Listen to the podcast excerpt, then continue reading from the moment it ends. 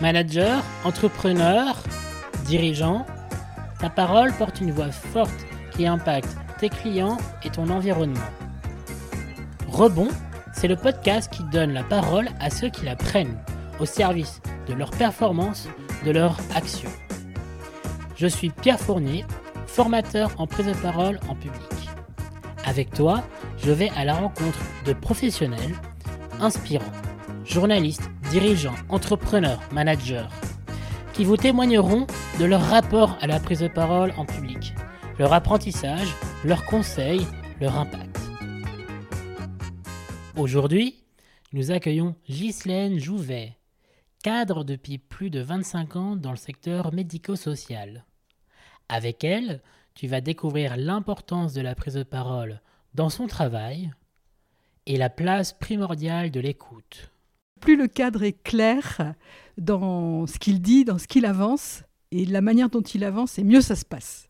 Sans plus attendre, partons à sa rencontre. Bonjour Ghislaine. Bonjour. Comment tu vas? Très bien, merci. Ravi de, de conduire cet entretien avec toi. Merci beaucoup. Alors Ghislaine, dans un premier temps, est-ce que tu pourrais te présenter ton activité, euh, ton expérience donc, je suis Ghislaine Jouvet. Je suis aujourd'hui directrice à la page 72-53 d'un dispositif Habitat. Alors, peut-être ce qui me caractérise et oui, qui illustre un peu ce que j'ai fait depuis pas mal d'années, c'est que j'ai toujours eu euh, bah, le souhait d'articuler euh, théorie et pratique. Donc ce pourquoi euh, j'ai cette activité de directrice, mais je mène aussi quelques actions de formation et de conseil en parallèle. Et je suis euh, administratrice à l'Andésie, qui est une association qui se préoccupe de l'accompagnement des cadres. Est-ce que tu pourrais préciser ce que c'est la page pour des gens qui ne connaissent pas? Donc la page, c'est une association euh, sur la Sarthe et la Mayenne qui se préoccupe d'accompagner des personnes en situation de handicap. Alors à la fois des enfants en soutenant l'inclusion scolaire et à la fois des adultes qui sont accompagnés dans le logement, dans le travail. Comment la prise de parole influence positivement ou négativement l'autorité d'un cadre? Alors c'est une question très intéressante, parce que je pense que plus le cadre est clair dans ce qu'il dit, dans ce qu'il avance, et la manière dont il avance, et mieux ça se passe parce que les cadres qui s'expriment difficilement, qui euh, ont un discours alambiqué, voulant cacher des choses qui ne seraient pas à dire, euh, ça c'est très compliqué pour les équipes. Et du coup, plus le cadre est clair euh, dans son propos, plus il, a, il est à l'aise dans sa prise de parole, et plus il donne des éléments de compréhension, des orientations claires et précises, et plus je pense que les équipes sont en sécurité et plus c'est facilité au quotidien. Et toi, quel est le lien que tu as eu avec la prise de parole quand tu étais euh, enfant, adolescent ou jeune adulte? Alors moi, la prise de parole, même si aujourd'hui je la prends facilement, du coup on est en train de préparer euh, un congrès où on doit prendre la parole devant 300 personnes. Ma collègue, ça la, ça la préoccupe. Moi, pas plus que ça, parce que je l'ai déjà fait. Et je dirais que cet exercice, j'aime bien devant 300 personnes raconter euh, bah, ce que j'ai à raconter. Après, ça n'a pas toujours été le cas. Et selon le public euh, bah, qui est en face de moi, c'est plus ou moins compliqué. Par exemple, en tant que présidente là, à Landésie, j'ai eu à, positionner, à me positionner par rapport à des décisions à prendre face à 40 personnes qui étaient plutôt un public hostile ça reste quand même difficile. Et je pense que j'ai pas, euh, au niveau de mes propos, au niveau de comment je, pose ma voix, etc., c'est sans doute pas si assuré que quand je suis à l'aise avec le sujet. Et du coup, quand je dis euh, j'ai pas toujours été très à l'aise, quand j'étais plus jeune, j'étais vraiment assez coincée au niveau de la prise de parole jusqu'à avoir des mots de tête, quoi. Parce que je me disais, faut que je parle, mais je peux pas parler. Enfin bon, donc comme quoi, euh, ça s'apprend quand même tout au long de la vie, cette histoire. Après, je pense que le regard des autres, euh, et puis le fait de, tenter des expériences, se dire, il bah, faut que j'y aille, parce que c'est mon outil principal pour montrer ce que je veux faire. Bah, du coup, voilà, ça, ça, se fait au fil du temps. Quel a été le, le déclic, ou un des déclics, qui t'a permis de de, de, passer d'une personne qui n'était pas à l'aise à une personne qui, qui a un peu plus de bouteille en fait bah, En fait, je me suis aperçu que sans les mots, on a du mal à se faire euh, entendre, comprendre, et que la parole, elle a du pouvoir en fait. Et que du coup, bah, à certains moments, j'ai pris la parole pour euh, pouvoir avancer, pour faire comprendre ce que je voulais euh, mettre en place, etc. Et du coup, c'est des clics qui s'est peut-être pas fait d'un coup d'un seul, mais quand je suis rentrée vraiment dans le secteur euh, professionnel, j'ai commencé comme éducatrice de jeunes enfants, moi. Donc, je travaillais dans des crèches, halte garderie, avec beaucoup de femmes. ça allait un peu dans tous les sens. Et moi, j'ai toujours eu ce souci de la cohérence et toujours aussi cet attachement vis-à-vis de la pédagogie. Donc euh, pour moi, c'était l'outil principal. La, parole, il fallait y aller quoi. Comme le, comme le disait euh, Catherine Testa dans son interview précédente, euh, quand on a une cause, c'est beaucoup plus facile de prendre, de, prendre la parole. Et elle, dans son témoignage, elle disait qu'elle était terrifiée de, de, prendre la parole devant une classe. Maintenant, elle est devenue une, des plus grandes conférencières de France. Et c'est exactement ça. C'est-à-dire qu'on a une cause à défendre, on, on se dépasse même si on est, euh, si on est timide. Je suis, aussi, je par là. Et peut-être juste pour rajouter, euh, je pense que les personnes en situation de handicap, elles m'ont vraiment aidé dans ce sens parce que, en fait, leur parole, elle est quelquefois euh, pas si. Enfin, c'est pas si nombreux les propos tenus, mais c'est comme si, quand ils prennent la parole, ça a vraiment une importance pour eux. Et du coup, dans le sens je, dis que ils m'ont beaucoup aidé dans le sens où il s'agit d'avoir une véritable écoute à ce moment-là, que la parole elle a une valeur. Enfin bon voilà, c'est vraiment comme ça aussi que j'ai cheminé depuis que je suis dans le secteur du handicap. Super. Est-ce que tu pourrais nous présenter en quelques mots ce qu'est l'Andésie? Ouais, donc l'Andésie, une association nationale qui au départ c'était des cadres qui s'étaient réunis pour euh, défendre ce qui était un cadre dans le social, euh, soutenir les cadres. le, slogan, c'est un cadre isolé est un cadre en danger. Puis petit à petit, euh, il y a un centre de formation qui a vu le jour. Et donc, il y a eu des formations permanentes, il y a eu des liens avec les universités. Et du coup, aujourd'hui, jusqu'alors, parce que là, on a décidé dernièrement de fermer ce, centre de formation, euh, bah, on avait une activité qui était plutôt, plutôt dense. Et c'est quelque chose, euh, l'association de l'Andésie, j'y milite depuis pas mal d'années après y avoir travaillé comme vacataire. C'est vraiment une association euh, auquel je tiens parce que je trouve qu'il y a à faire au niveau des cadres du social et du médico-social. Et que souvent ils sont tout seuls et qu'en dehors des syndicats ou qui sont peu représentatifs, bah, ils se débrouillent avec leur contexte, leur environnement et puis leurs collègues et qu'il y a sans doute des choses à inventer. Peux-tu nous raconter ta vision et ton expérience de cadre? À quoi un cadre sert au quotidien? Moi, un cadre, pour moi, il est là pour fédérer. Pour, euh, Alors moi, je fédère aujourd'hui, j'essaye en tout cas un, ensemble de, de, cadres. Mais le cadre dans un établissement, dans un dispositif, il va essayer de fédérer un ensemble de professionnels à la fois, la femme de ménage, la maîtresse de maison, les éducateurs, et faire que tout ça, ça fasse institution euh, pour aider euh, à un accompagnement ajusté vis-à-vis des personnes accompagnées.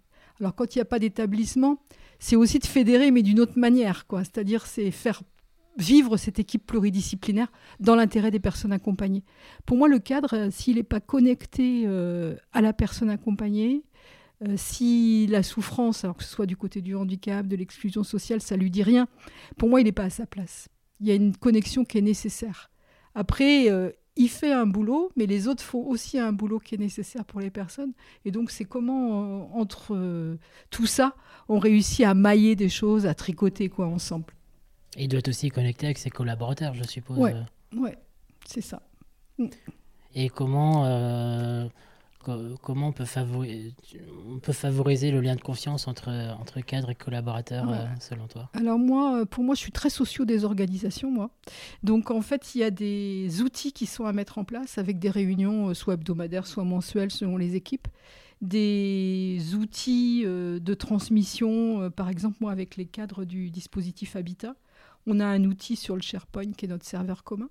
Et au fur et à mesure qu'on a une question, une idée, on l'inscrit dans cet outil-là. Donc il y a une partie pour les personnes accompagnées, une partie structure et une partie euh, ressources humaines.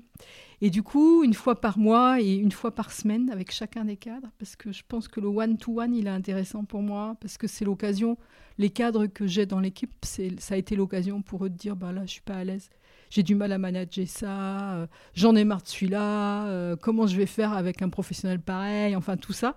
Donc la, réunion hebdomadaire one-to-one, et puis cette réunion mensuelle où euh, bah là on reprend ce qu'on a inscrit dans l'outil, plus des orientations que je donne et des thématiques qu'on a à échanger, et on essaye de trouver, bah, de prendre des décisions, mais aussi de trouver des solutions, d'émettre des hypothèses.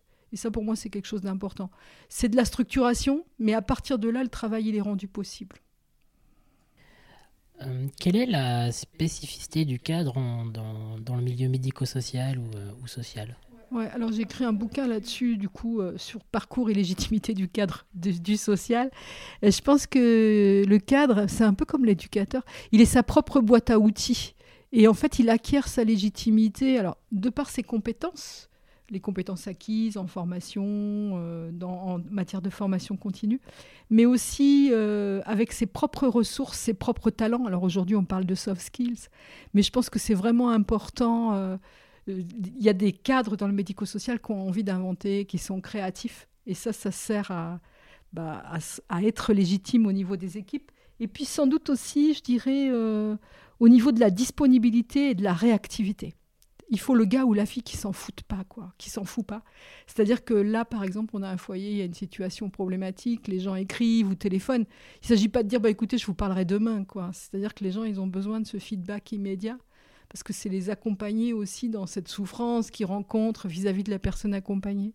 Et toutes ces raisons, toutes ces raisons-là, enfin tous ces éléments-là, moi je pense que ça concourt vraiment à la légitimité du cadre. Et puis le gars qui est peut-être ou la fille qui est quand même inscrit un peu dans des réseaux, euh, qui, qui s'est posé la question au moins une fois dans sa vie, mais c'est qu'est-ce que tu fous là quoi? On n'est pas là par hasard. Et celui qui arrive pour faire un boulot qui fait 9h, 17h, euh, bah, peut-être que ça marche pas trop. Et euh, en, en, quoi la, la, prise de parole soutient la réussite de la mission du cadre? Est-ce que tu as des exemples concrets à donner? Oui, parce que le cadre, il va animer des réunions qui sont prévues, différents types de réunions. Et là, par exemple, si on prend la réunion d'équipe, je pense à un cadre en particulier là sur un foyer de vie où euh, il arrive, euh, c'est peu préparé. Euh, quelquefois, les points, ils arrivent, arrivent un peu au fur et à mesure, comme ça. Donc, comme c'est peu préparé, il a plus de mal à prendre la parole. Et du coup, c'est un peu cafouilleux, quoi. Alors qu'une réunion préparée en amont, avec des arguments préparés, j'annonce, voilà, on va évoquer ça, qu'est-ce que vous en pensez C'est plus fluide, il y a quelque chose qui se passe là, qui fait que les gens, quand ils ressortent de cette réunion, ils sont plutôt, c'est plutôt positif, quoi. Ils ont l'impression d'avoir avancé, d'avoir construit. Alors que la réunionite, tous les gens, ils tournent en rond et on il y a quelqu'un qui était en vacances, qui revient, ça fait 15 jours qu'il n'était pas là, mais on remet le même sujet sur la table et on redémarre. Ça, c'est possible. La fameuse réunionite qui dure trois heures et que, où, on fait participer plein de gens qui ne sont pas forcément concernés par la réunion. Et c'est plein d'argent perdu pour, euh, pour l'organisation et puis euh, même pour l'activité. quoi. Ouais. Et puis je pense que par rapport à la prise de parole, euh, c'est sans doute peut-être on a peut-être à se décaler un peu. La prise de parole, elle est importante. Mais aujourd'hui, c'est comment on se décale de cet outil euh, parole, qui est déjà beaucoup, qui est super intéressant, et comment on invente d'autres outils plus collaboratifs, quoi. Avec des. Alors, on parle tout le temps des post-it, parce qu'aujourd'hui, il n'y a pas de réunion sans post-it presque. Mais euh, d'essayer de regarder justement du côté de Catherine Testa ou d'Isabelle de Groot, parce qu'elles ont plein d'idées, et d'essayer de reprendre ça pour en faire un outil euh, qui serve à bah, ce que tout le monde puisse communiquer, mais en prenant, en faisant un peu un pas de côté. Parce que la prise de parole, quelquefois, elle est, elle est typiquement émotionnelle, quoi. Et puis elle est aussi dans une équipe, euh, bah, je prends la parole parce que je viens un petit peu dire de qui je suis, j'ai ma place, j'ai une place à faire, à me faire, ou alors cette place d'exception, je veux pas la laisser, donc je prends la parole plus plus. Enfin voilà, donc elle a un sacré pouvoir la parole. Donc peut-être ça vaut le coup de l'utiliser, mais d'utiliser aussi parallèlement d'autres outils au-delà de la, de la parole toute seule. Bah, c'est pour ça que moi, euh, moi, ce que je recommande à des, enfin, même aux personnes qui nous écoutent, euh, le premier truc dans une prise de parole, c'est la, préparation et l'écoute. Euh, parce qu'en fait, on, peut, on a beau avoir une belle parole, si personne nous écoute ou si personne nous comprend, la parole tombe à l'eau, même si part d'une bonne intention. Hein. Ouais. Et puis là, par rapport à ce que tu dis, c'est aussi l'interaction, quoi, parce qu'il y a des gens qui peuvent parler, qui prennent très bien la parole, dans la forme tout va bien, sauf qu'ils sont absolument pas en interaction avec le public. Donc euh, ça matche pas, quoi, en fait. C'est comment aussi pouvoir interpeller, dire, bah tiens, euh, euh, capter le non-verbal, quoi. Je vous ai vu, vous vouliez réagir. Alors bon, les gens soit ils disent non, non, je veux surtout pas parler, mais quelquefois c'est l'occasion pour la personne de parler aussi. Donc moi je trouve ça passionnant hein, de regarder la prise de parole et de faciliter la prise de parole. Ah bah sans la, la prise de parole c'est un dialogue. Hein. On, on, le soupçonne pas parce que soit on a peur, soit on, soit on, euh, soit on a envie de se mettre en avant. Moi, c'est ce que je dis toujours, la, star de n'importe quelle prise de parole, que ce soit une réunion, que ce soit une présentation d'un projet ou, ou, un discours devant 300 personnes, la star, c'est l'auditoire. Et on, délivre euh, un message ou plusieurs messages ou plusieurs arguments au service de l'auditoire. Et c'est toujours un dialogue. Euh, et en fait, quand on prend la parole, on, s'aperçoit qu'il y a énormément d'informations qu'on peut capter du public et comment on s'adapte ensuite. Et du coup, quand on réagit comme tu dis, par exemple, demain j'ai un copil sur la vie euh, affective et intime des personnes handicapées, copil que je reprends parce que c'est un cadre qui est parti. Et du coup, les gens voient pas forcément ça d'un bon oeil que ce soit moi qui reprenne ce copil, parce qu'ils avaient des habitudes de travail. Mais j'y ai réfléchi depuis la semaine dernière et je me dis, il faut pas que j'arrive qu'avec de l'information en disant, voilà, il va se passer ça, on va avoir tel budget, mais leur dire, là où est-ce que vous en êtes et qui prennent, puissent prendre la parole par rapport aux actions menées, quels sont leurs besoins et quelles sont leurs perspectives pour demain. Et ça, euh, je trouve que si chacun réussit à prendre la parole, à la suite de ça, bah, du coup, on peut, peut se dire, bon, on a telle et telle piste et on y va. Mais c'est vraiment super intéressant quand on peut vraiment euh, bah, donner la parole, en fait, à chacun. Quelle a été ta pire prise de parole que tu as faite dans ta carrière? Pourquoi et euh, qu'est-ce que tu as appris Ça, c'est intéressant comme question c'était, je travaillais dans, un, dans une institution où j'avais un directeur qui savait pas prendre la parole. Donc en fait, il prenait la parole deux trois minutes et après il disait je laisse la parole à Madame Jouvet. Donc euh, voilà, débrouille-toi. Sauf que ce jour-là, je lui avais dit euh, ah non mais moi je, cette fois je prendrai pas la parole. Il y avait un enjeu majeur. Euh, il y avait deux services qui devaient se regrouper et du coup je me sentais pas du tout de porter ça. J'étais directrice adjointe et je lui avais dit moi aujourd'hui là je, ne prendrai pas la parole. Je dis j'espère que tu as préparé parce que moi je ne te suivrai pas. Et donc du coup, il y avait 40 personnes à peu près. En plus, aujourd'hui, je ne le, ferai pas du tout comme ça. 40 personnes, c'est beaucoup trop. Il prend la parole trois minutes et il dit, comme d'habitude, je vais laisser la parole à Ghislaine Jouet. Et là, il m'a piégé parce que j'allais pas dire bah non, je vais pas la prendre euh, parce que voilà, je veux pas. Donc j'ai dû embringuer sur un truc mais c'était merdique, j'avais pas préparé du coup. Et je partais dans tous les sens et alors tout le monde trouvait des, des points négatifs et moi je m'en ferais, je m'en ferais en fait, je je voulais me justifier ce qu'il faut absolument pas faire. Donc c'était terrible pendant une heure et demie. Oula, bon courage. c'est ça. tu as dû ramer, ramer, C'est ça. Et après, je l'ai détesté, quoi, vraiment. Et qu'est-ce que tu as appris de cette expérience? Bah, J'ai appris qu'il fallait, même si on n'est pas. Euh, enfin, si on, a, on se dit on va pas parler, au moins de réfléchir à la, à la réunion en amont, quoi. Et pas y aller comme ça, même si c'était pas prévu là que je prenne la parole. Mais j'aurais pu y réfléchir quand même en amont. Et puis aussi, euh, sans doute, euh, ce que j'ai appris, c'est de laisser la parole plus largement à l'auditoire. Parce qu'en fait, je la reprenais tout le temps. En fait, j'étais, j'étais dans un match avec eux, hein, où je voulais gagner. C'est nul. ah mais ça arrive, hein. ça arrive. On, passe tous par là quand on prend la parole. Euh. Il y a un moment où on se dit, en fait, euh, avoir raison c'est bien, mais avoir raison, on se termine seul, quoi. Donc, euh, donc c'est autour d'un collectif, euh, c'est bien de laisser la parole et laisser les personnes s'exprimer pour, euh, pour créer, créer de la confiance. Et une autre expérience un peu désastreuse, peut-être un peu moins, c'était un colloque, on était six à intervenir, et en fait, euh, c'était sous forme de table ronde. Donc chacun avait fait un petit topo, mais après, il fallait reprendre la parole. Et j'étais avec quatre types qui me laissaient pas la parole, quoi. Ouais, et donc, du coup, euh, je leur ai coupé la parole deux ou trois fois, c'était nul, mais je voulais absolument parler. donc, c'était pas terrible non plus. Le truc classique, euh, les hommes qui euh, ne, laissent, pas les femmes parler, c'est toujours scandaleux. Mais ça existe toujours. Bah, après, intellectuellement, ouais, je pense que les gens essaient de réagir différemment. Mais quand ils se retrouvent entre eux, ouais, je pense qu'il y a toujours un peu de ça. C'est ouais, C'est une forme de pouvoir.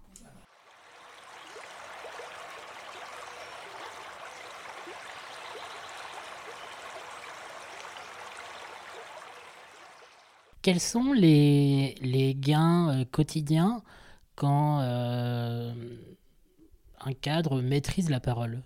Euh, que ce soit pour lui-même, que ce soit pour ses collaborateurs ou pour l'ensemble des parties prenantes, que ce soit des gains financiers ou des réalisations des objectifs ou même de qualité de vie au travail, pour citer les travaux de Catherine. Bah moi, je pense que ça vient réduire les tensions. Et en matière de qualité de vie au travail, c'est intéressant c'est de poser des mots sur ce qui se passe en fait. Et puis peut-être partir euh, plutôt que de juger. Moi, c'est vrai qu'il y a depuis quelques années, je, me suis pas mal formée au management positif, mais je suis plus du tout. Je sais pas si un jour je l'ai été, mais peut-être un peu plus. Je suis plus du tout dans le style euh, réprimande, euh, engueulade. Moi, le cadre qui passe et qui dit mais ça c'est pas arrangé, tout, je déteste. Je, sais pour moi c'est pas un cadre, quoi. Enfin, c'est pas c'est pas sérieux. Et je suis plutôt dans en même temps, je dis les choses, mais je vais plutôt partir de mes besoins à moi. Je vais dire, moi, j'ai besoin de qu'on puisse réfléchir là-dessus. Et là, ça m'ennuie ce qui s'est passé. Par exemple, ce week-end, là, j'étais pas d'astreinte, mais j'ai eu un message d'une famille, euh, une, femme qui est venue chercher son mari, qui est en accueil euh, temporaire. Et en fait, quand elle est arrivée, euh, il y a quelqu'un qui lui a dit bah, Moi, je sais pas, je suis stagiaire. Et puis une autre personne a dit bah, Je sais pas, ça faisait trois semaines que j'étais en vacances. Donc la femme, elle était révoltée. Et en plus, ils ont fait une erreur de médicament. Donc du coup, plutôt que d'aller, j'en ai discuté avec le chef de service qui est sur ce foyer, et plutôt que d'aller dire c'est quoi ce bazar, euh, vous avez vu ce que vous avez fait, c'est d'essayer de dire, euh, bah, alors quand il y a un accueil temporaire, comment on s'organise là Parce qu'hier il s'est passé ça. Comment on peut s'organiser un peu mieux la fois prochaine pour pas que ça se passe? C'est pas possible que quand quelqu'un vient de l'extérieur, euh, qu'on dise, bah je sais pas, je suis stagiaire, bah je sais pas, j'étais en vacances quoi. C'est complètement insécurisant pour les personnes. Donc d'essayer de travailler à partir de là. Et ça, je pense que c'est quand même bah, c'est super intéressant euh, pour les équipes et puis même pour le cadre, quoi, parce que c'est toujours dans une idée de construction et non pas de faire le petit chef qui va sanctionner, dire c'est bien, c'est pas bien. Et c'est aussi comme ça que lui, le cadre, il peut s'enrichir un peu de l'action qu'il va mener. Oui, et puis après, c'est tous ces éléments de prise de parole qu'on parle pas, moi, qui sont, qui sont connus quand on travaille sur ces sujets, sur la crédibilité, la confiance, mais l'argument, mais c'est aussi au service de la compréhension de l'autre. Si ces éléments sont utilisés pour faire le petit chef, bah, euh, peut-être que ça va marcher un temps, mais en termes de, de conditions de vie de travail, de tension, euh, que ce soit technique ou psychologique, euh, ça va être au détriment à la fois du cadre et au détriment de l'équipe et au détriment aussi des personnes qui sont accompagnés. Et du coup, c'est dans l'idée, euh, bah c'est un petit peu l'orientation de mes écrits aussi, de ce que j'essaie de développer, mais c'est de se sortir d'un management hiérarchisé pour que les gens puissent prendre des responsabilités, euh, s'enrichir personnellement et professionnellement, et qu'ils aient des idées, qu'ils mènent des actions. Après, on peut se planter, on peut être dans l'échec, mais c'est pas si grave que ça, quoi. On redémarre. Et ça, je pense que c'est un peu, si les cadres réussissent à s'installer dans cette démarche-là, les professionnels peuvent aussi s'installer dans cette démarche-là avec les usagers et c'est un cercle vertueux. quoi. Mais dans le médico-social, je pense que ça va mettre du temps. Parce qu'on est encore dans l'idée que ben, on peut, il faut tout contrôler pour y arriver. quoi. mais en fait, on contrôle plus rien aujourd'hui parce qu'on est sur des dispositifs. Je vais pas contrôler toute la Sarthe pour savoir comment ça se passe. Quoi. Mmh.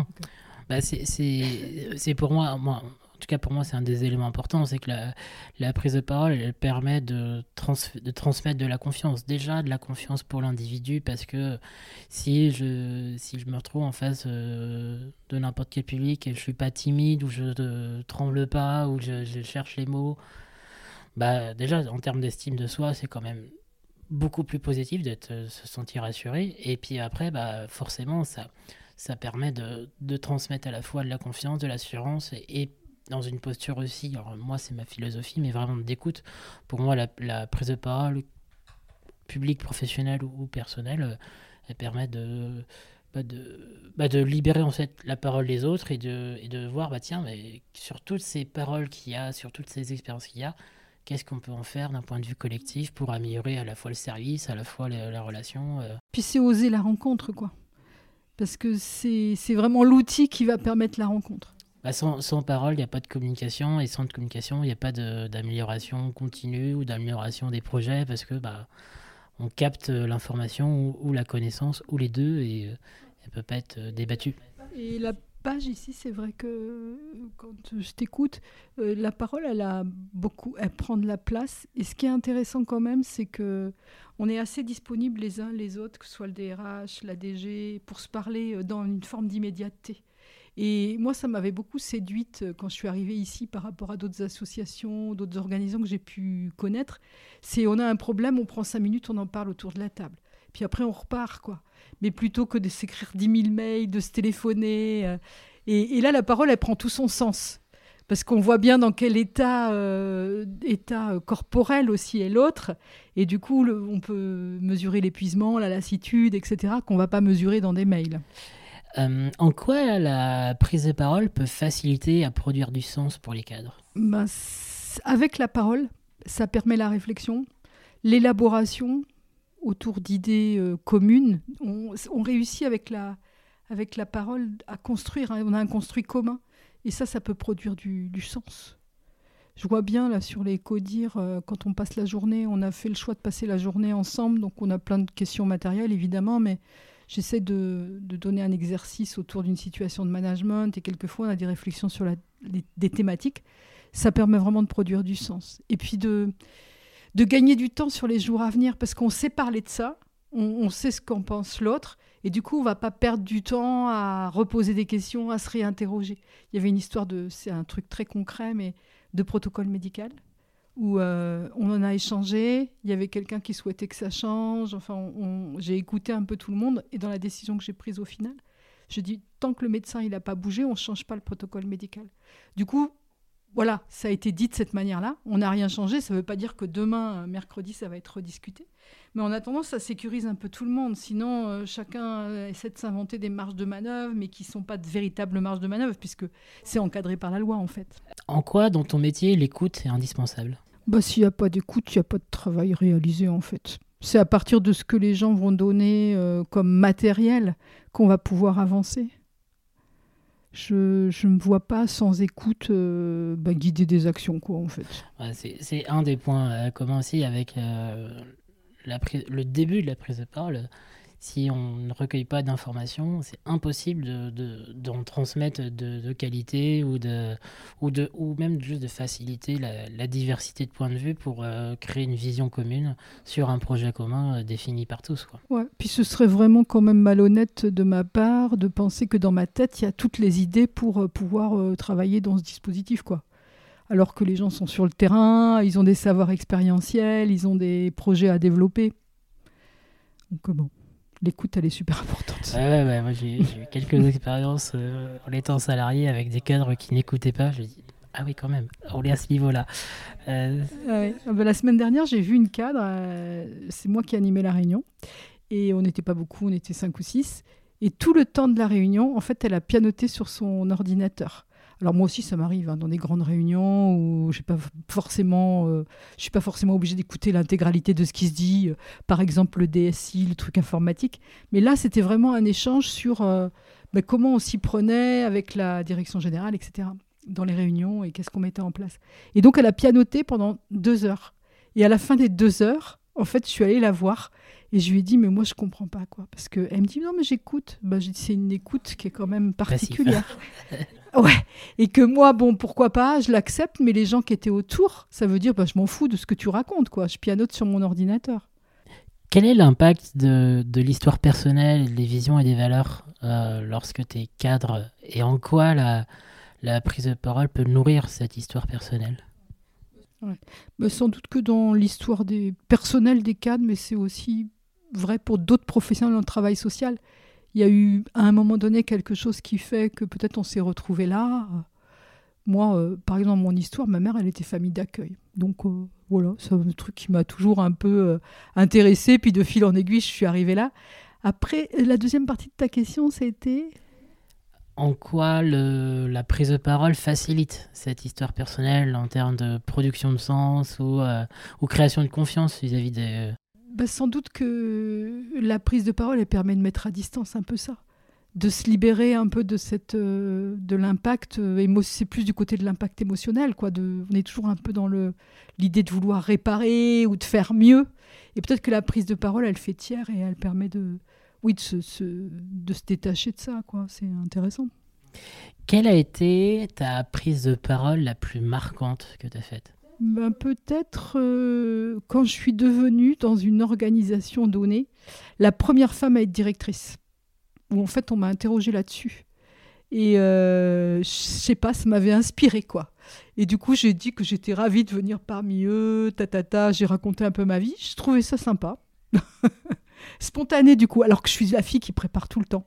Beaucoup, beaucoup.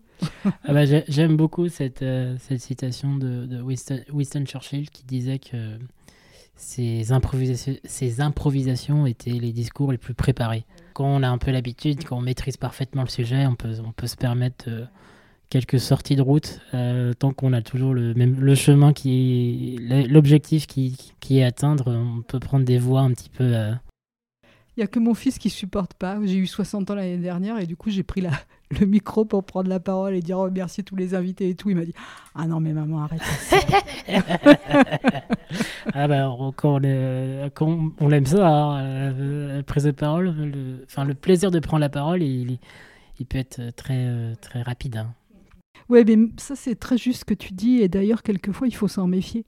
Parce qu'en réunion, euh, moi quand je suis vraiment sur des thématiques qui m'intéressent, je peux euh, parler, argumenter, et quelquefois euh, je dois m'empêcher de faire ça parce que je laisse peu de place à l'autre. quoi.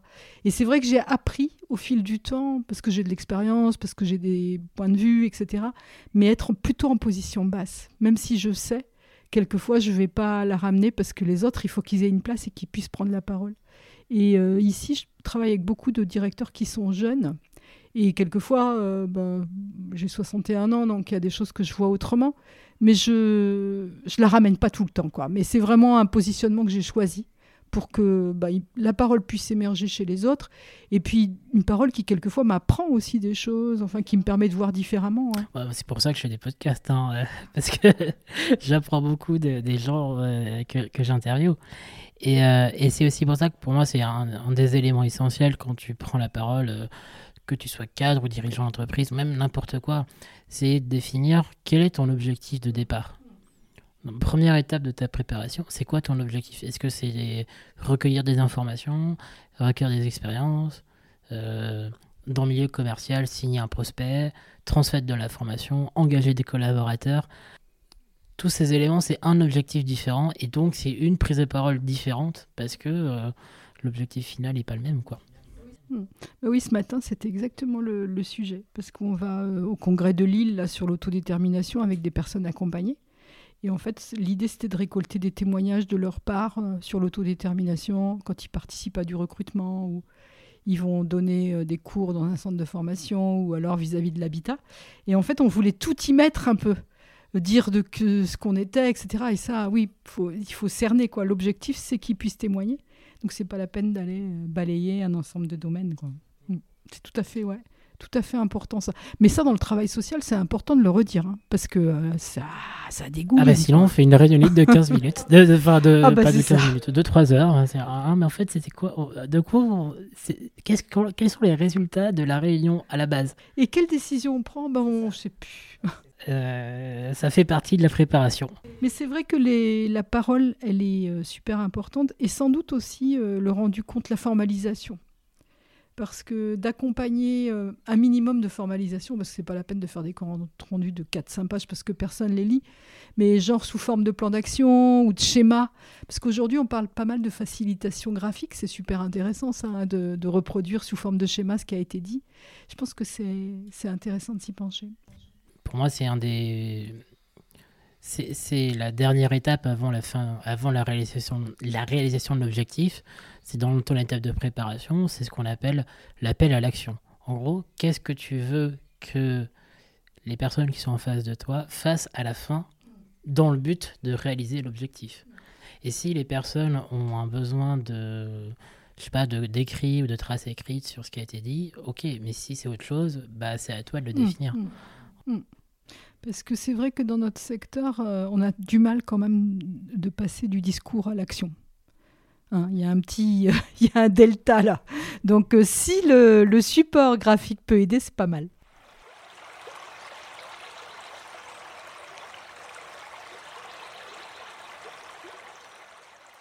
D'ailleurs, euh, qu'est-ce que tu évoques cette phrase, la parole au service de l'action? Bah, La parole au service de l'action et non pas l'action au service de la parole. Oui, c'est l'outil pour moi, c'est toujours la même chose. C'est la parole qui est outil autour des actions. Mais elle doit pas être le. Comment dire Si c'est le seul objet, ce pourquoi on se rend compte pour parler, bah là, ça c'est pas bon. quoi. C'est vraiment au service de l'action dire qu'on parce qu'on veut conduire cette action avec tel objectif, on sert de la parole pour, euh, pour arriver à construire. Donc, euh, ouais, c'est plus ça. Mais quelquefois, euh, on voit bien qu'on s'éloigne de ce pourquoi on est là. On est là pour parler, quoi. Et on n'est pas au service de l'action. Bah, dans ce cas-là, on prend une bière à la fin du taf pour, C'est un autre, c'est un autre contexte. ce que tu décris, c'est un peu moi le slogan de, de, ce podcast et aussi de aussi de, mon activité, c'est que j'ai beaucoup trop entendu de gens, euh, quand j'étais salarié ou, même entrepreneur, euh, euh, parler pour bien parler. Et en fait, bah, je ne les comprenais pas, je voyais pas l'intérêt. Et puis surtout, ça débouchait soit sur aucune action, soit sur une action contraire de ce, que, de ce qui a été dit. Et là, je dis, bah, non. Mais parce que je pense que dans, les, dans le travail social, parce que c'est le secteur que je connais le mieux, euh, je pense qu'il est intéressant de regarder un peu les interactions entre les différents membres de l'équipe. Parce que quelquefois, euh, si les personnes elles sont pas trop assurées dans leur place ou qu'il y a des conflits, des tensions entre telle et telle personne, on va passer beaucoup de temps à parler pour essayer d'avoir raison ou pour emporter le leadership. Mais en fait, c'est pas de ça dont il s'agit, quoi. Donc ça, c'est intéressant de regarder les liens euh, qui existent dans une équipe. Quelle est l'importance de l'autodétermination dans ton métier de cadre? Est-ce que tu pourrais la définir déjà? Et en quoi c'est plus efficient que le contrôle? Euh, Dans l'histoire du travail social, on a beaucoup fait à la place d'eux. Après, on s'est mis à accompagner. Aujourd'hui, on essaye de mobiliser les ressources des personnes pour qu'elles puissent agir. On, parle, on a parlé de pouvoir d'agir dans PowerPoint. Et ça, je, je le dis pour les personnes accompagnées mais c'est aussi un peu de ça dont il s'agit sous une autre forme pour les professionnels. Et aujourd'hui, on parle d'autodétermination, c'est-à-dire pouvoir faire des choix, pouvoir décider. Et dans le, boulot que je fais aujourd'hui, je suis plutôt assez satisfaite de voir ça arriver pour les personnes accompagnées parce que ça va avoir des impacts sur les pratiques professionnelles. Et si euh, ça permet aux professionnels de se dire, bah oui, j'ai le choix, je peux prendre des décisions, etc., ça leur permettra de faire un boulot du début jusqu'à la fin sans avoir besoin d'un petit chef qui leur dise c'est bien ou c'est pas bien. quoi. Et ça, c'est plutôt une bonne nouvelle, parce que quelquefois, on valide, on signe des trucs, mais franchement, c'est pourquoi quoi Parce qu'on n'a même pas vu comment ça s'est construit, donc euh, ils pourraient tout à fait le signer eux-mêmes. Hmm. c'est toujours un, c'est toujours un, un, gain de temps, et puis aussi, c'est, c'est aussi euh, toujours la question d'être, on est au service de hmm. qui en fait hmm. C'est ça. C'est ça. Et puis comment on participe quelquefois à un fonctionnement euh, presque bureaucratique alors qu'on pourrait se recentrer sur les, les personnes accompagnées? Je, dis un exemple caricatural, mais est-ce que euh, il y a un besoin d'avoir un contrôle si euh, la secrétaire a besoin d'acheter des, des feuilles d'imprimante pour son activité? C'est, et, et, c'est vrai que l'autodétermination, d'ailleurs, est-ce que tu pourrais le définir? Bah, pour moi, l'autodétermination, c'est faire des choix, prendre des décisions, être aidé pour prendre ces décisions et faire des choix. C'est aussi être euh, bah, capable de mener des actions euh, et prendre des initiatives. Enfin, c'est un ensemble de choses. C'est à partir de chaque individu, il faudrait presque pouvoir le définir, l'autodétermination. Mais ce matin, on en parlait. Et euh, c'est vrai que les gens qui vivent dehors, en appartement, autonome, voilà, ils sont sans doute. C'est plus facile pour eux d'être autodéterminés alors que les personnes qui sont encore dans des institutions, euh, ils sont un peu prisonniers de ça, ils doivent subir l'institution. Donc je pense qu'il ne faut pas opposer euh, l'institution au service de milieu ouvert, mais par contre c'est permettre à des personnes qui sont dans les institutions bah, de pouvoir décider, faire des choix, euh, prendre des initiatives, enfin c'est s'émanciper, quoi. C'est renforcer le pouvoir d'agir. Et puis il y a aussi l'autodétermination aussi des collaborateurs, enfin des professionnels dans, ce cadre-là, qui est aussi euh, essentiel, dans un but de euh, bah, d'une meilleure efficience euh, du, travail, efficience dans le sens positif du terme. Dans le et sens puis en plus, on ne peut pas renforcer le pouvoir d'agir chez les personnes accompagnées si on ne renforce pas le pouvoir d'agir des professionnels, parce qu'il y aurait vraiment une dissonance. quoi. La dissonance collective, mais plus, plus, plus. mais il y a du chemin vraiment à faire. Parce que quand tu parlais des signatures pour avoir du papier pour la photocopieuse, moi, il y a des foyers. Alors, je suis dans un secteur euh, rural, hein, mais bon, je ne sais pas si c'est la ruralité qui fait que, mais en tout cas, euh, c'est un, foyer qui est un peu replié sur lui-même. Ben, je signe encore euh, les commandes pour la photocopieuse, etc. etc. Et ça, pour faire autrement, c'est complexe parce que j'ai essayé et on m'a dit, mais non, mais vous, euh, vous venez pas du médico-social, non hein? Je dis, bah si.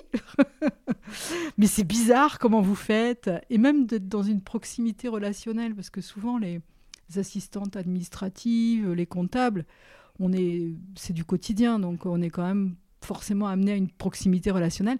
Et ça, ça les épate vraiment, quoi. Moi, j'ai une comptable, elle voulait euh, que je prenne le paraffeur et que je, qu'elle me tourne les pages du paraffeur et que je signe chacune des factures. Donc il y a du chemin à parcourir. Ah ouais, là, parfois on perd de loin. Hein. Pour toi, dans, dans le métier de cadre que tu, es, que tu fais depuis euh, plusieurs décennies, je pense, on, on, va pas, va pas rentrer dans le détail. on va pas rentrer dans le sujet. Donc pour toi, donc, dans le métier de cadre, quelle est l'importance de la coopération? Comment ça se manifeste au quotidien? Quelles sont les, les, valeurs économiques et sociales qui sont générées par la coopération euh, entre cadres et professionnels ben, La coopération, c'est ce qui permet de faire institution autour des personnes. Et s'il n'y a pas de coopération, je ne vois pas l'intérêt euh, d'avoir des établissements et des services médico-sociaux, en fait. C'est comment on va s'associer ensemble pour euh, ajuster l'accompagnement des personnes. Et en fait, c'est pouvoir euh, s'en faire. Alors, ça, c'est un souci aussi parce que rapidement, les professionnels vont parler de glissement de tâches quand on parle de coopération. Ah non, mais moi, c'est pas mon boulot, là, c'est un glissement de tâches. Donc, il faut expliquer que c'est pas tout à fait ça dont il s'agit, mais qu'on n'est pas, on peut pas tous se remplacer. Mais peut-être dans l'intérêt de la personne, dans l'intérêt de l'action à mener, bah, peut-être qu'on peut coopérer. Et à un moment donné, moi, je dis toujours, moi, des fois, je vais ouvrir la boîte aux lettres hein, dans les foyers hein, pour savoir s'il n'y a pas l'arrêt maladie d'un tel et que ça, ça doit exister. Et, ça, je pense que le fait de coopérer, ça veut dire de se retrouver à certains moments à la place de l'autre, ça donne une connaissance et une lisibilité de l'organisation. Et du coup, euh, cette connaissance et cette lisibilité de l'organisation, ben, ça rend plus performants les uns et les autres. Quoi. Et ça va améliorer euh, ben, la, la, performance de l'organisation, mais aussi sans doute euh, tout ce qui est qualité de vie au travail. Et ici, par exemple, au niveau du siège, moi j'ai pas mal de contacts avec les gestionnaires paye, les techniciens RH, les comptables, et on voit bien comment c'est facilitant. D'ailleurs, elles le disent, euh, elles disent, bah, pour nous, c'est super valorisant, de pouvoir, euh, à un moment donné, on bosse ensemble sur des dossiers. C'est pas parce que je suis directrice que je vais décider. Peut-être qu'elles, elles auront des idées, et qu'au final, c'est elles qui décideront. Et ça, c'est de la coopération. Bah en fait, c'est comment valoriser aussi les expériences et les compétences de chacun et comment aussi la, prise de parole peut permettre de libérer aussi cette, prise, cette prise de conscience. Euh, bon, moi, je prends mon exemple, moi je suis passionné par le sujet de la prise de parole. Euh, je sais que je peux tout à fait euh, aider soit des cadres, des dirigeants d'entreprise sur les points précis. Mais tu me mets en tant que assistante sociale, je n'y connais rien. Et, et, en fait, moi, j'ai avoir beaucoup plus d'attrait d'écouter justement l'expérience de, de l'assistante sociale. Et s'il y a un projet commun, ah bah tiens, comment on peut collaborer? Moi, j'y connais rien, je suis très heureux d'apprendre. Toi, tu y connais un peu, mais pas grand-chose. Je pense qu'on serait très heureux d'apprendre comment ensemble on peut créer quelque chose de commun. moi d'ailleurs, je pense que c'est comme ça que j'ai réussi à travailler en équipe de manière fluide. Parce que je suis arrivée dans le secteur avec un master de recherche. Donc, euh, la compta, la gestion financière. J'ai toujours eu hors de ça, mais bon, j'essaye de faire avec. Et du coup, j'ai dû euh, aller chercher des compétences ailleurs et travailler avec les gens. Et donc, du coup, c'est dans cette dynamique-là que je me suis inscrite très rapidement. Et aussi parce qu'avec le mouvement des assistantes administratives à qui on a confié de plus en plus de responsabilités, parce que les cadres, ils croulaient sous euh, les plannings, les tableaux à remplir, c'est vrai que de ce côté-là aussi, je me suis mise très rapidement à travailler avec les assistantes administratives et qui m'ont beaucoup appris, en fait. Parce qu'elles ont une vision euh, très globale de, l'organisation.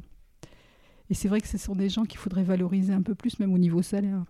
En quoi la maîtrise de la prise de parole t'aide dans ton quotidien euh, en ce moment En ce moment, ben peut-être. Avec toutes ces années d'expérience. peut-être euh. pour euh, synthétiser et donner des orientations précises.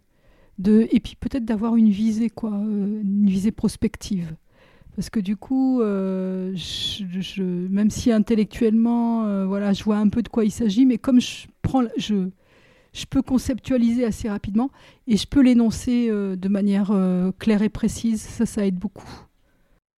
Et je suppose que ce soit aussi adapté au type de personne. Oui, oui, oui, c'est ça. Parce qu'en fait, oui, ça c'est intéressant parce que je peux à la fois parler avec des personnes accompagnées, où je me sens très à l'aise. J'ai quelquefois d'ailleurs quand j'anime des réunions avec d'autres personnes qui sont pas handicapées, ils me regardent genre mais qu'est-ce qu'elle dit? Parce que j'essaye de vraiment d'être la plus simple possible et en plus très en interaction avec eux. Donc souvent ils se mettent à se marrer, euh, donc voilà. Et je peux aussi parler avec des, bah, le président ce matin de l'association et que à chaque fois oui je vais essayer d'adapter mon discours. Mais c'est ça qui est passionnant en même temps, parce qu'en adaptant son discours, euh, c'est comme ça qu'on avance aussi, qu'on élabore. C'est comme ça qu'on progresse. Donc dans la prise de parole, c'est plus on en fait à des publics divers et variés, plus on affine et plus on atteint l'objectif qu'on s'était fixé. Oui, c'est ça. Et j'ai pris la parole la, la semaine dernière euh, en visio. Visio, c'est encore autre chose. Et devant une quarantaine de personnes, à qui il fallait annoncer que le centre de formation euh, fermait de l'Andésie, j'étais pas du tout à l'aise parce qu'en plus c'était pas prévu que ce soit moi qui fasse la nouvelle, enfin bon, l'annonce, mais bon. Et euh, je m'étais préparée avant, par contre, je m'étais fait un petit topo. Euh, et j'ai, je leur ai dit bonjour. Il y a des gens qui m'ont interpellé directement avant que ça commence. J'ai dit le truc assez froidement, en fait et en leur disant que ben, c'était pas de gaieté de cœur qu'on avait pris cette décision. Mais Et après, euh, même en visio, j'ai essayé de regarder celui qui voulait prendre la parole et j'ai dit bah, tiens, peut-être vous voulez, etc. Et le retour que j'ai eu, moi je me suis dit, après c'était quand même pas terrible, en plus en visio c'est compliqué pour annoncer ce genre de truc. Et après le retour que j'ai eu, c'était c'était assez froid, mais c'était clair, quoi, c'était pas mal. Euh, dernière question, euh, quels sont les deux conseils que tu pourrais donner aux cadres, aux managers pour améliorer leur prise de parole, aussi en lien avec euh, leurs collaborateurs. Eh ben, d'essayer de, d'écouter au maximum, écouter en réunion, mais aussi écouter dans les couloirs, écouter euh, ce qui se passe dans l'organisation, pour en faire quelque chose pour prendre la parole. Parce que tu as des équipes qui sont un peu, euh, entre guillemets, souffrantes, quoi, qui se plaignent tout le temps on va pas prendre la, parole de la même manière avec ces équipes-là qu'avec une équipe super dynamique qui a envie d'y aller. quoi. Et donc c'est en ce sens, je pense qu'il faut écouter ce qui se dit, mais écouter aussi le non-verbal, euh, l'ambiance. quoi. Et, ça facilite la prise de parole, parce qu'on a moins de... Enfin, plus de chances d'être ajusté dans la prise de parole, quoi, d'être moins à côté de la plaque. Parce que ça peut arriver aussi d'être à côté de la plaque. Je me rappelle d'une expérience... Euh, la loi du 2 janvier 2002. Donc je pensais qu'on était en 2012 où je pensais que les gens euh, ils savaient tout par cœur. Et donc avec une chef de service, je prends un poste et on, arrive devant l'équipe et on dit, euh, on parle des projets personnalisés, patati, patata, la grille méthodologique et tout ça. Et puis après la réunion, euh, on n'avait pas eu beaucoup de réactions, ça n'avait pas duré très longtemps. Et puis après on se dit, bah c'est bizarre quand même, ils sont pas, nous ont rien redit. Et en fait, dans les jours qui ont suivi, ils savaient même pas de quoi il s'agissait en fait, parce que ça n'avait jamais été mis en place. Et ça, c'est la communication ratée, parce qu'en en fait, on parlait de trucs qu'ils connaissaient pas. Et ton deuxième conseil après l'écoute? Eh ben mon deuxième conseil, c'est peut-être euh, du côté de l'exemplarité, je l'appellerais comme ça. C'est-à-dire de pouvoir euh, ben, dire bonjour. C'est un truc qui est pour moi, qui est vraiment, euh, c'est reconnaître l'autre, dire bonjour, euh, pouvoir demander des nouvelles euh, quand quelqu'un, son fils a été malade, enfin un peu une, forme d'empathie. Euh, ça, c'est vraiment quelque chose d'important parce que hum, ça favorise un lien. Et, et, après, dans la communication qu'on va faire, il y a quelque chose que je peux recevoir parce qu'elle m'a reconnu à un moment donné, quoi. Même si c'est juste un bonjour, ça, je pense que c'est important. C'est le regard qu'on pose sur les autres, quoi. On s'en fout pas. En fait, ils sont là pour travailler, mais c'est des individus, ce sont des individus, voilà. C'est ce qu'on appelle l'éthos de crédibilité, c'est-à-dire. Euh, ouais. C'est-à-dire, euh, l'éthos, c'est un vieux truc rhétorique de, depuis Aristote, mais qui marche toujours. Euh, si, dans une, si dans une prise de parole, tu parles de bienveillance, d'écoute, mais que dans ta vie au quotidien, tu fermes la porte, tu dis pas bonjour et que tu n'es pas ouvert, Ben oui. bah, le, ta prise de parole n'a plus aucune valeur. Quoi. Ouais. Et j'appellerais ça aussi posture un peu esthétique. C'est-à-dire que ben, je dis pas n'importe quoi. euh, je ne suis pas en train de ricaner dans le couloir avec un tel. Enfin, il y, a- il y a tout ça qui favorise une posture euh, qui rassure en fait. Alors, ça ne veut pas dire qu'on peut pas rigoler et tout ça, mais c'est avec tout le monde. Enfin, moi, je dis toujours le cadre. Je dis souvent ça au cadre. C'est comment on est avec chacun, mais comme, avec, comme on est avec tous. quoi. Il y a quelque chose de ça. Sinon, ça ça matche pas. Et ben, merci beaucoup. Ben, merci beaucoup. C'était bien agréable. Merci à toi. À bientôt. À bientôt. Si cet échange t'a plu, n'hésite pas à t'abonner et à mettre 5 étoiles sur ta plateforme de podcast préférée. Tu peux aussi la partager à tes proches qui seraient sans doute inspirés par ce témoignage.